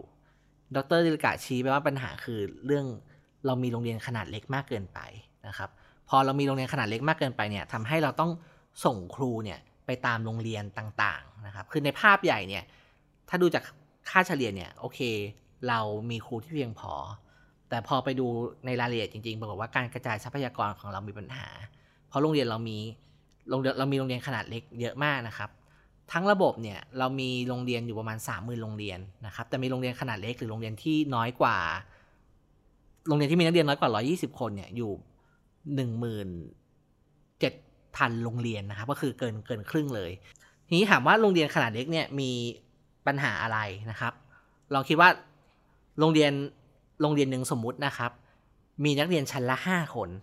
นะครับป หนึ่ง ห้าคนป สอง ห้าคนไปจนถึงป หกนะครับทั้งหมดหกชั้นเรียนชั้นเรียนละห้าคนมีครูเอ่อมีนักเรียนทั้งหมดสามสิบคนใช่ไหมครับทีนี้สามสิบคนเนี่ยถ้าจะต้องใช้ครูเนี่ย สอนให้ครบทุกชั้นก็ต้องมีครูอย่างน้อยหกคนแล้วใช่ไหมครับแต่ว่าถ้าอยากให้ครบชั้นครบวิชาหมายความว่ามีครูสอนภาษาไทยคณิตศาสตร์ภาษาอังกฤษตามที่แบบเราเรียนมาก็ต้องงอกออกมาอีกอย่างน้อยก็สี่คนนะครับฉะนั้นชั้นหนึ่งเนี่ยก็ควรจะต้องมีครูสี่คนหกชั้นก็หกสิบสี่ก็เป็นยี่สิบสี่คนนะครับดังนั้นโรงเรียนขนาดเล็กเนี่ยจึงมีครูไม่พอเพราะว่าเวลาครูไปก็อาจจะใช้แค่สองคนสามคนนะครับแล้วก็กลายเป็นว่าครูแต่ละคนเนี่ยก็ต้องสอนนักเรียนแบบข้ามชั้นคือสอนสอนให้ครบทุกชั้นแล้วก็แต่ละคนก็สอนหลายๆวิชาไปเลยไม่ได้สอนตามความถนัดของตัวเองนะครับทีนี้ถามว่างานวิจัยของดร.ดิลกะโดดเด่นยังไงนะครับเอ่อดร.ดิลกะบอกว่านะครับบอกว่าถ้าสมมุติว่าเราไม่ปรับอะไรเลยนะครับแต่ว่าอยากให้ครูเนี่ยครบเลยทุกชั้นนะครับตอนนี้ประเทศไทยมีครูอยู่ประมาณ สี่แสนหกหมื่นเจ็ดพัน คนนะครับแล้วถ้าเราไม่ปรับอะไรเลยอัดทรัพยากรเข้าไปอีกทำให้ครูพอให้ได้ครบทุกโรงเรียนเนี่ยเราจะต้องจ้างครูเพิ่มขึ้นอีกประมาณ เจ็ดหมื่นห้าพันเจ็ดร้อย คนนะครับแล้วถ้าคิดง่ายๆว่าเงินเดือนครูเฉลี่ยเนี่ยตอนนี้ก็คือประมาณ สี่หมื่น บาทต่อคนนะครับแสดงว่าเราต้องใช้งบประมาณด้านการศึกษาเพิ่มขึ้นเนี่ยอย่างน้อยปีหนึ่งประมาณ สามหมื่นหกพัน ล้านบาทนะครับซึ่งในทางเศรษฐศาสตร์เนี่ยพูดจริงๆก็คือวิธีการนี้ก็อาจจะไม่ค่อยสมเหตุสมผลเท่าไหร่เพราะว่าอัดทรัพยากรเข้าไปอย่างเดียวภายใต้ระบบที่มันไม่ค่อยมีประสิทธิภาพเท่าไหร่ก็เป็นการเปลืองทรัพยากรนะครับข้อเสนอของธนาคารโลกนะครับจริงๆก็เป็นเรื่องที่ถกเถียงกันมานานแล้วในสังคมไทยก็คือข้อเสนอก็คือให้มีการควบรวมโรงเรียนขนาดเล็กนะครับเพราะว่าถ้าสมมติว่าโรงเรียนโรงเรียนหนึ่งเนี่ยมีนักเรียนเพิ่มมากขึ้นแต่จำนวนครูเท่าเดิมใช่ไหมครับฉะนั้นต้นทุนต่อโรงเรียนเนี่ยก็ต้องถูกเอ่อต้นทุนต่อนักเรียนเนี่ยก็ต้องถูกลงใช่ไหมครับเพราะว่ามีตัวหารเยอะขึ้นนะครับฉะนั้นไอเดียเบื้องต้นก็คือว่าเออทำยังไงให้โรงเรียนโรงเรียนหนึ่งเนี่ยมีนักเรียนแบบมากพอที่จะคุ้มทุนหรือว่าลงทุนนะครับหรือว่าค่าใช้จ่ายไม่แพงเกินไปนะครับจุดเด่นของงานของดร.ดิลกะก็คือว่ามีการใช้ข้อมูลเชิงประจักษ์แล้วก็โปรแกรมคอมพิวเตอร์หรือที่ว่าอัลกอริทึมเนี่ยลองมาออกแบบมานำเสนอโมเดลต้นแบบหรือว่าภายใต้โรงเรียนทั้งหมด สามหมื่น กว่าโรงเรียนเนี่ยจะยุบหรือว่าจะควบรวมโรงเรียนยังไงบ้างนะครับข้อเสนอของทางธนาคารโลกนะครับซึ่งพยายามทำงานบนฐานของข้อมูลแล้วก็ใช้โปรแกรมคอมพิวเตอร์หรือว่าอัลกอริทึมมาช่วยนี่ก็คือว่าเออลองเสนอความเป็นไปได้ในการควบรวมโรงเรียนดูนะครับโดยไอเดียหลักๆก็คือว่าลองดูว่าจะจัดสรรทรัพยากรในพื้นที่หนึ่งยังไงเนี่ยให้มันคุ้มทุนที่สุดหรือว่าให้เออขออภัยครับคือจะบอกว่าไม่ไม่ไม่บอกว่าคุ้มทุนที่สุดก็คือให้มีประสิทธิให้มีประสิทธิภาพมากขึ้นนะครับหลักการคิดก็คือนะครับก็คือว่าทีมวิจัยเนี่ยก็จะมาดูว่าโรงเรียนแต่ละแต่ละแห่งเนี่ยตั้งอยู่ที่ไหนบ้างนะครับแล้วก็ลองไปพล็อตตำแหน่งลงในแผนที่จากนั้นก็ลองแบ่งโรงเรียนเป็นกลุ่มๆหรือว่าเป็นคลัสเตอร์นะครับโดยดูว่าโรงเรียนที่เดินทางถึงกันได้ภายในระยะทางหกกิโลเมตรเนี่ยถือว่าเป็นคลัสเตอร์เดียวกันซึ่งตัวเลขหกกิโลเมตรเนี่ยก็เป็นตัวเลขสมมุติฐานขึ้นมาครับโดยยึดตามนโยบายของภาครัฐที่เคยเสนอกันไว้ว่าถ้าโรงเรียนห่างกันไม่เกินหกกิโลเมตรเนี่ยก็ให้มีการพิจารณาควบรวมได้นะครับทีนี้โดยหลักการก็คือโรงเรียนที่อยู่ในรัศมีหกกิโลเมตรเนี่ยก็จะต้องมีโรงเรียนที่เป็นโรงเรียนฮับหรือโรงเรียนแม่เหล็กที่จะเป็นโรงเรียนที่กลายเป็นศูนย์กลางที่โรงเรียนรอบๆเนี่ยก็จะยุบแล้วก็มาควบรวมเดียวกันนะครับวิธีคิดของเอ่อแบบจำลองของธนาคารโลกก็คือว่าทำยังไงที่การควบรวมโรงเรียนเนี่ยจะเกิดต้นทุนแก่นักศึกษาและครูน้อยที่สุดนะครับซึ่งหลักหลักคิดเบื้องต้นก็คือว่าถ้าสมมติว่ามีการเอ่อเปลี่ยนโรงเรียนต้องมีการย้ายโรงเรียนแล้วเนี่ยแต่ละคนเนี่ยไม่ควรที่จะเดินทางเพิ่มขึ้นหรือถ้าเดินทางเพิ่มขึ้นเนี่ยก็ควรจะเดินทางน้อยที่สุดนะครับก็ใช้หลักพวกนี้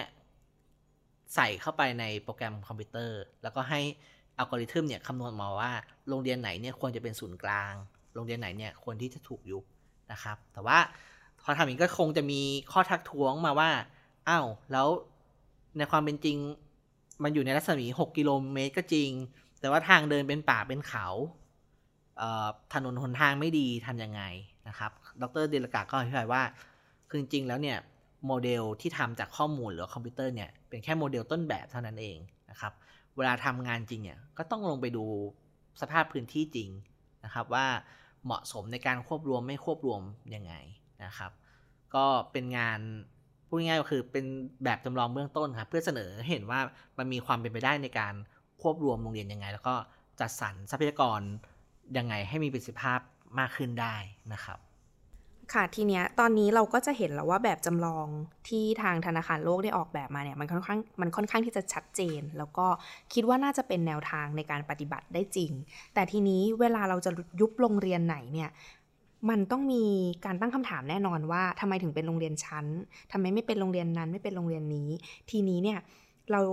ทางธนาคารโลกเองเนี่ยเขาคิดวิธีการที่จะจัดการหรือการตอบคำถามนี้กับคนที่อยู่ในพื้นที่เหล่านี้ยังไงบ้างอะคะคือดร.ดิลกะก็บอกว่าเออในฐานะคนที่ทำวิจัยแล้วก็นั่งอยู่ในเอ่อห้องห้องสมุดนะครับแล้วก็อยู่ในโปรแกรมคอมพิวเตอร์เนี่ยก็เข้าใจนะครับว่าคำถามเหล่านี้เกิดขึ้นได้นะเพราะว่าบางโรงเรียนเป็นเรื่องของชุมชนพ่อแม่ปู่ย่าตายายเคยบริจาคพื้นที่ดินให้ในอดีตนะครับแล้วทำไมอยู่นี้ต้องก็ต้องมายุบซึ่งเรื่องพวกนี้ก็เป็นเรื่องที่ต้องพยายามทำความเข้าใจแล้วก็อธิบายกันไปแล้วก็ที่สำคัญเลยคือเวลาบอกว่ามีการควบรวมโรงเรียนเนี่ยคือไม่ใช่แบบว่าบอกวันนี้แล้วพรุ่งนี้จะควบรวมไปเลยก็คงต้องเป็น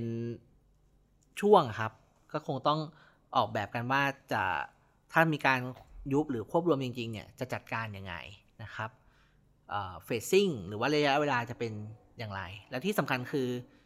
เอ่อถ้ามีการมีความผูกพันกับเรื่องสถานที่อาคารเรียนหรือว่าอะไรเงี้ยสามารถปรับปรับรูปแบบได้นะครับคือแต่ก่อนอาจจะเป็นโรงเรียนถ้าเปลี่ยนเป็นห้องสมุดประชาชนล่ะถ้าเปลี่ยนเป็นสถานเลี้ยงเด็กเล็กไปเลยหรือว่าเป็นเอ่อสถานดูแลคนแก่อะไรครับซึ่งซึ่งการออกแบบพื้นที่เนี่ยสามารถทำได้หลายแบบแต่ว่าสุดท้ายแล้วคือชุมชนเนี่ยก็ต้องเป็นคนตัดสินใจว่าอยากจะใช้พื้นที่นั้นทำอะไรนะครับแต่ว่าหัวใจสำคัญมากๆเลยนะครับก็คือว่าทำยังไงที่จะให้พ่อแม่ผู้ปกครองแล้วก็เด็กนักเรียนเนี่ยยอมที่จะย้ายโรงเรียนหรือว่าเห็นข้อดีของการย้ายโรงเรียนนั่นหมายความว่าถ้าสมมติว่าเขาย้ายไปแล้วแล้วเขาย้ายจริงๆเนี่ยสิ่งที่เขาได้กลับมาเนี่ยควรจะเป็นสิ่งที่ดีจริงๆเช่นเรายอมย้ายจากโรงเรียน A ไปโรงเรียน B เนี่ยก็หมายความว่าโรงเรียน B เนี่ยดีกว่าโรงเรียน A จริงๆทั้งในเรื่องของคุณภาพการศึกษาเรื่องของทรัพยากรเรื่องของครูนะครับฉะนั้นการเสนอให้ควบรวมโรงเรียนเนี่ยมันไม่ได้แค่เสนออย่างเดียวแต่มันมาพร้อมกับชุดทางนโยบายอีกจำนวนมากนะครับเช่นถ้ามีการควบรวมโรงเรียนควบรวมโรงเรียนแล้วใช่ไหมครับโรงเรียนที่ยังอยู่หรือโรงเรียนที่เป็นฮับเนี่ยก็ต้องมีทรัพยากรเพิ่มขึ้นพอมีทรัพยากรเพิ่มขึ้นแล้วก็ต้องมาดูว่าแล้วขั้นต่ำที่โรงเรียนควรจะมีเนี่ยควรจะมีอะไรบ้างควรมีครูครบชั้นไหมเอ่อควรมีเอ่อมาตรฐานการเรียนการสอนยังไงนะครับก็คือโรงเรียนที่เหลืออยู่เนี่ยก็ต้องยกระดับตัวเองขึ้นนะครับแต่ทุกในทุกๆมิตินะครับไม่ใช่แค่เรื่องการเรียนการสอนแต่รวมถึงโครงสร้างพื้นฐานต่างๆนะครับดร.ดิลกะยกตัวอย่างกระทั่งว่ามีน้ำมีน้ำดื่มสะอาดเนี่ยพอเพียงกับนักเรียนไหมมีไฟฟ้ามีอินเทอร์เน็ตไหมก็มาว่ากันออกแบบกันว่าอะไรจะเป็นมาตรฐานขั้นต่ำที่โรงเรียนควรจะมีนะครับประเด็นของดร.ดิลกะก็คือว่าภายใต้สภาพที่เป็นอยู่ถ้าไม่มีการเปลี่ยนแปลงอะไรเลยครับยังไงการทำให้โรงเรียนมีคุณภาพดีมันก็เกิดขึ้นไม่ได้นะเพราะว่าทรัพยากรมันถูกใช้อย่างไม่มีประสิทธิภาพแต่ทีนี้ถ้ามีการปรับเปลี่ยนแล้วเนี่ยการใช้ทรัพยากรจะมีประสิทธิภาพมากขึ้นนะครับแล้วก็เราก็ต้องการันตีให้ว่าการปรับเปลี่ยนเนี่ยมันนำไปสู่สิ่งที่ดีกว่าจริงๆแล้วถ้าพ่อแม่ผู้ปกครองเนี่ยเห็นว่าการย้ายโรงเรียนหรือว่าการเปลี่ยนที่เรียนเนี่ยทำให้ลูกเขาได้สิ่งที่ดีกว่าจริงๆเนี่ยก็เชื่อว่าจะมีส่วนในการทำให้ พ่อแม่ผู้ปกครองเนี่ยยอมที่จะเปลี่ยนนะครับแล้วก็มีอีกประเด็นหนึ่งครับซึ่งซึ่งก็ตามมาครับแล้วก็เรารู้เราสามารถทำนายได้ครับว่าการเปลี่ยนเนี่ยมันไม่ใช่เรื่องง่ายแบบว่าโรงเรียนดีขึ้นแล้วแบบทุกอย่างจะจบนะครับการเปลี่ยนมันมีเรื่องละเอียดอ่อนเยอะนะครับประสบการณ์จากต่างประเทศก็พบว่านักเรียนที่มีการย้ายจากโรงเรียนเล็กไปโรงเรียนใหญ่กว่าเนี่ยก็อาจจะโดนกลั่นแกล้งก็ได้นะครับอาจจะโดนกลั่นแกล้งจากเพื่อนมาจากโรงเรียนอาจจะใช่ว่าเออเอามาจากโรงเรียนที่บ้านนอกหรือเปล่าหรือว่าพอย้ายเข้าไปเรียนด้วยกันจริงๆแล้วเนี่ยอาจจะมีปัญหาเรื่องแกปเรื่องการเรียนรู้ซึ่งพื้นฐานไม่เท่ากันนะครับสิ่งเหล่านี้ก็ต้องมาออกแบบวิธีการแก้ไขปัญหาว่าทำยังไงจะให้มันไม่เกิดขึ้นเด็กต้องมีการเรียนเสริมไหมต้องมีการดูแลยังไงเพื่อไม่ให้เกิดการกลั่นแกล้งในโรงเรียนสุดท้ายแล้วยังมีอะไรที่ต้องคิดอีกเยอะนะครับดร.ดิลกาบอกว่าสุดท้ายแล้วเนี่ยถ้าเราจะคิดเรื่องการควบรวมโรงเรียนเนี่ยคือก็ต้องคิดให้ครบนะครับสิ่งที่ทางธนาคารโลกแล้วก็กสศพยายามทำร่วมกันอยู่ก็คือว่าลองหาโมเดลต้นแบบดูว่ามันมีทางเป็นไปได้อะไรบ้างนะครับเพราะไม่งั้นก็ถ้าไม่ทำอะไรเลยเนี่ยมันเห็นอยู่เลยว่าแบบว่าอนาคตที่รออยู่ข้างหน้าจะเป็นยังไง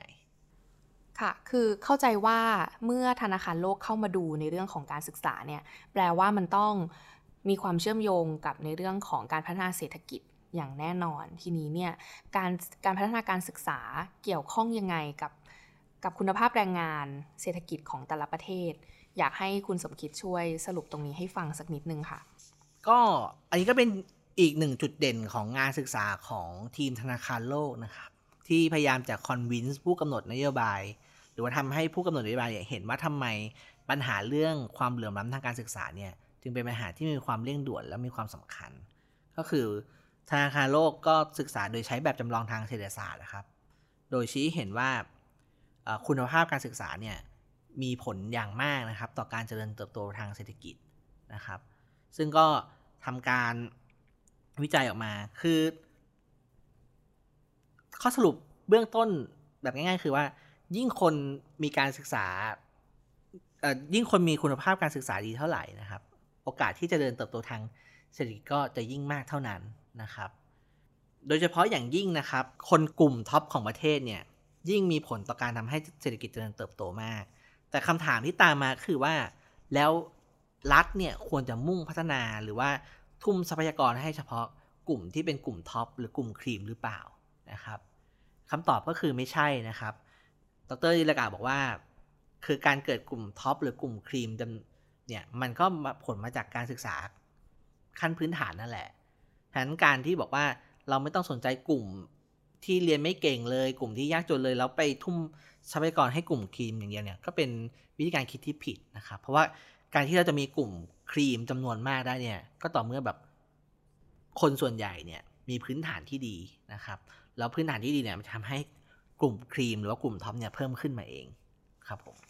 ค่ะและนี่ก็เป็นข้อสรุปจากงานวิจัยของทางดร.ดิลกาและทีมธนาคารโลกนะคะทีนี้ค่ะเราจะเห็นว่าทุกชิ้นงานที่เราได้พูดถึงมาใน อี พี นี้เนี่ยจะมีความเชื่อมโยงกับหน่วยงานหน่วยงานหนึ่งนั่นก็คือกองทุนเพื่อความเสมอภาคทางการศึกษาหรือว่ากสศนั่นเองนะคะและในช่วงท้ายนี้นะคะเราก็จะขอให้คุณสมคิดนะคะช่วยแนะนำกสศให้คุณผู้ฟังได้รู้จักกันอีกครั้งหนึ่งนะคะเพราะว่ากสศเองก็ทำงานอย่างชัดเจนนะคะในเรื่องของเอ่อหัวข้อเรื่องความเหลื่อมล้ำทางการศึกษานะคะนั่นก็คือการที่คุณสมคิดนะคะได้มีโอกาสได้ไปสัมภาษณ์นายแพทย์สุภกรบัวสายนะคะผู้จัดการกองทุนเพื่อความเสมอภาคทางการศึกษานะคะนั่นก็คือเอ่อทางคุณหมอเองนะคะก็ได้ตอบนะคะว่ากสศเนี่ยมีไว้ทำไมเกิดการเกิดขึ้นของกสศเนี่ยเกิดขึ้นมาได้อย่างไรแล้วก็หน้าที่ของกสศที่มีอยู่ในทุกวันนี้เนี่ยคือคือทำอะไรค่ะก็เราก็ไปคุยกับคุณหมอสุภกรนะครับคือต้องเข้าใจว่ากสศเนี่ยเป็นองค์องค์กรเกิดใหม่นะครับมีการตะมีการออกกฎหมายเพื่อตั้งองค์กรขึ้นขึ้นมาเป็นการเฉพาะนะครับแล้วก็อยากไปคุยลึกๆหน่อยว่าจริงๆแล้วองค์กรเนี่ยอยากจะทำอะไรเพราะว่างบประมาณแต่ละปีเนี่ยก็ก็ไม่น้อยนะครับถึงแม้กสศเนี่ยจะอยากได้งบประมาณปีละประมาณ สองหมื่นห้าพัน ล้านบาทนะครับเพื่อแก้ปัญหาความเหลื่อมล้ำทางการศึกษาโดยตรงนะครับแต่ว่า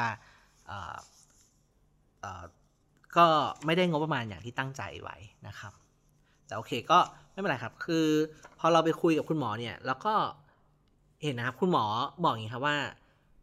มิชชั่นหลักๆที่กสศเนี่ยอยากจะทำเนี่ยมีอยู่สองเรื่องนะครับเรื่องแรกก็คือเรื่องการลดความเหลื่อมล้ำทางการศึกษาโดยตรงนะครับซึ่งเรื่องนี้ก็เกี่ยวกับงบประมาณก้อนใหญ่ของกสศซึ่งก็คือการให้เงินอุดหนุนทางการศึกษากับเด็กยากจนนะครับเป็นการให้เงินอุดหนุนโดยตรงครับที่ผ่านมานะครับประเทศไทยเนี่ยเวลาจัดสรรงบประมาณทางการศึกษาเนี่ยจะใช้วิธีการที่เรียกว่า supply side financing นะครับหรือการจัดการทางฝั่งอุปทานก็คือเงินส่วนใหญ่เนี่ยจะไปลงที่เงินเดือนครูนะครับสิ่งก่อสร้างนะครับอุปกรณ์การเรียนนะครับก็คืออะไรที่เป็นอยู่ที่เรียกว่าเป็นฝั่งที่เป็นอุปทานนะครับแต่ว่าไม่ค่อยให้น้ำหนักกับฝั่งอุปสงค์ซึ่งก็คือตัวนักเรียนเท่าไหร่นะครับงบประมาณที่ผ่านมาในส่วนนี้มีน้อยอยู่ในสัดส่วนค่อนข้างน้อยนะครับฉะนั้นกสศเนี่ยก็เลยทำงานกับประเด็นนี้โดยตรงนะครับโดยจะจ่ายเงินอุดหนุนไปให้นักเรียนที่ที่ยากจนนะครับโดยที่ความพิเศษของกสศคือก็พยายามจะใช้ความรู้แล้วก็นวัตกรรมใหม่ๆเนี่ยเข้ามาเพื่อแก้ปัญหามากขึ้นด้วยนะครับ อ, อย่างเช่นคุณหมอเล่าให้ฟังว่าที่ผ่านมาก็มีการความพยายามที่จะคัดกรองเด็กยากจนเพื่อให้เกิดความแม่นยำมากขึ้นเรื่อยๆนะครับโดยวิธีการแบบเก่าก็อาจจะใช้การประเมินแบบคร่าวๆง่ายๆแล้วก็บอกว่าใครยากจนนะครับอย่างกสศเองเนี่ยก็หันไปใช้วิธีการหาเด็กยากจนหรือว่าการคัดกรองเด็กยากจนแบบใหม่นะครับก็เลยไปใช้วิธีการที่เรียกว่าการวัดรายได้ทางอ้อมนะครับหรือว่า proxy mean test นะครับก็คือเข้าไปดูว่าเอ่อนอกจากจะถามว่า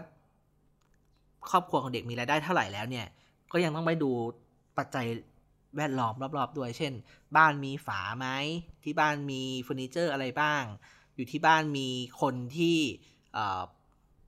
ช่วยเหลือตัวเองไม่ได้กี่คนนะครับปัจจัยเหล่านี้ก็จะถูกมาคำคำนึงถึงว่าเด็กคนนี้ยากจนจริงหรือเปล่านะครับเพื่อที่จะให้เงินช่วยเหลือได้โดยตรงนะครับแล้วก็อีกหนึ่งประเด็นที่น่าสนใจนะครับก็คือการให้เงินช่วยเหลือของกสศเนี่ยเป็นระบบเงินอุดหนุนที่ให้เงินช่วยเหลืออย่างมีเงื่อนไขนะครับหรือที่เรียกว่า conditional cash transfer นะครับซึ่งเป็นแนวคิดที่มีการเริ่มใช้ในหลายประเทศนะครับพูดง่ายคือว่าเวลาให้เงินอุดหนุนเนี่ยคนที่รับเงินอุดหนุนเนี่ยต้องรับปากว่าจะจะทำอะไรบางอย่างซึ่งในที่นี้ก็คือต้องรับปากว่าจะมาโรงเรียนนะครับคือใครที่ได้รับเงินอุดหนุนก็คือก็ต้องมาเรียนเกินกว่า แปดสิบเปอร์เซ็นต์ นะครับถ้าเมื่อไหร่ที่ขาดเรียนหรือว่ามาเรียนไม่ครบ แปดสิบเปอร์เซ็นต์ เนี่ยก็จะไม่รับเงินช่วยเหลือนะครับคุณหมอก็บอกว่าที่ผ่านมาเนี่ยก็มีเด็กที่ได้รับเงินช่วยเหลือแล้วก็มาเรียนอย่างต่อเนื่องไม่ผิดสัญญาเนี่ยค่อนข้างสูงมากนะครับก็คือสูงถึง เก้าสิบแปดเปอร์เซ็นต์ นะครับก็น่าสนใจว่าวิธีการแบบนี้มีส่วนช่วยให้เด็กไม่หลุดออกจากระบบการศึกษาได้นะครับแต่ว่าก็เป็นโครงการที่เพิ่งเริ่มต้นนะครับในระยะยาวก็ต้องดูต่อไปว่าผลสำเร็จของมาตรการแบบนี้จะเป็นยังไงบ้างในอนาคตนะครับอีกเรื่องนึงที่กสศพยายามจะทำหรือที่คุณหมอสุภกรมองว่าเป็นโจทย์ใหญ่นะครับก็คือเรื่องของการทำวิจัยเชิงระบบนะครับคุณหมอคิดว่าประเด็นเรื่องการเป็นรูปการศึกษาของสังคมไทยเนี่ยหัวใจก็คือว่าเราต้องหาให้ได้ว่าอะไรคือประเด็นสำคัญนะครับหัวใจของปัญหาโรงเรียนในพื้นที่ห่างไกลที่ครูไม่ยอมไปอยู่เนี่ยมันไม่ใช่แค่ว่าเติมเงินเข้าไประบบแล้วมันจะจบนะครับแต่ว่าต้องมีการไปรูประบบ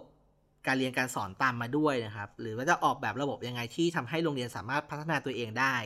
นะครับที่ผ่านมาเนี่ยเราก็ใช้วิธีกดปุ่มจากส่วนกลางติดต่อกันมาเป็นสิบ สิบปีนะครับแต่ว่าการศึกษาก็ยังไม่ดีขึ้นการทำงานวิจัยเชิงระบบก็คือกระบวนการเรียนรู้ของทุกคนที่เกี่ยวข้องนะครับต้องมีฐานวิชาการที่เข้มแข็งมีการทดลองทำแล้วดูว่าผลเป็นอย่างไรซึ่งก็ต้องยอมรับนะครับว่ามันไม่ได้สมบูรณ์แบบนะครับแต่ว่าต้องมีการเรียนรู้ก็ต้องการแล้วก็ยกระดับไปเรื่อยๆนะครับแล้วก็ไม่ใช่ว่าถ้าทำวิจัยเสร็จแล้วก็ไปยัดใส่มือของผู้มีอำนาจในการกำหนดนโยบายคนที่ทำงานวิชาการคนที่ทำวิจัยก็ต้องทำงานแล้วเรียนรู้ร่วมไปกับบุคลากรของหน่วยงานเจ้าของเรื่องนะครับเพราะว่าถ้าคุณหมอก็อาจจะคล้ายๆพอนะคุณหมอว่าถ้ามันได้ผลถึงจุดหนึ่งเนี่ยคนในหน่วยงานก็คงอยากเอาไปทำต่อเองนี่ครับในแง่ของโจทย์วิจัยเนี่ยคุณหมอก็คิดว่า ก็น่าจะยึดโยงอยู่กับเทรนด์ใหญ่ของโลกแล้วก็สภาพแวดล้อมทางการศึกษาของไทยนะครับเช่นโลกาภิวัตน์ต้องการคนแบบไหนซึ่งก็เกี่ยว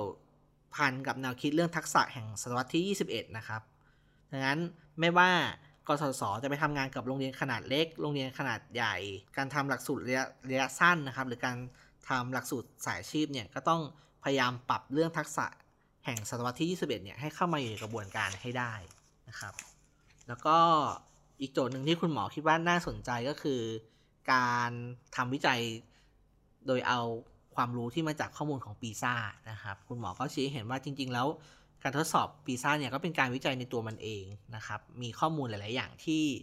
น่าสนใจแล้วก็เอามาคิดต่อยอดเพื่อทำความเข้าใจเรื่องการศึกษาแล้วก็ความเหลื่อมล้ำที่เกิดขึ้นทั้งในระดับโลกแล้วก็ทั้งในระดับประเทศได้นะครับก็จะเห็นนะครับว่างานหลายชิ้นนะครับถ้าท่านผู้ฟังได้มีโอกาสเข้าไปอ่านหรือว่าอยากลองเข้าไปอ่านเนี่ยเช่นงานวิจัยของดร.ดิลกาเองเนี่ยจุดเริ่มต้นเองเนี่ยก็มาจากการศึกษาเรื่องปีซ่านะครับที่ทำให้เห็นสภาพปัญหาความเหลื่อมล้ำและคุณภาพในการศึกษาของสังคมไทยนะครับผมค่ะขอบคุณคุณสมคิดนะคะซึ่งเราก็จะเห็นนะคะว่าปัญหาด้านการศึกษาเองเนี่ยมันไม่ใช่ปัญหาที่จะแก้ได้โดยง่ายแล้วก็โดยเฉพาะเรื่องความเหลื่อมล้ำทางการศึกษานะคะแต่ก็เป็นเรื่องที่เราทุกคนก็ไม่สามารถที่จะละเลยออกไปได้อีกนะคะตัวอย่างแนวคิดการศึกษาเชิงสร้างสรรค์การศึกษาเชิงบวกทั้งหมดนี้นวัตกรรมทั้งหมดนะคะและนี่ก็คือหนึ่งศูนย์หนึ่ง in focus อี พี ที่ยี่สิบหกค่ะสวัสดีค่ะ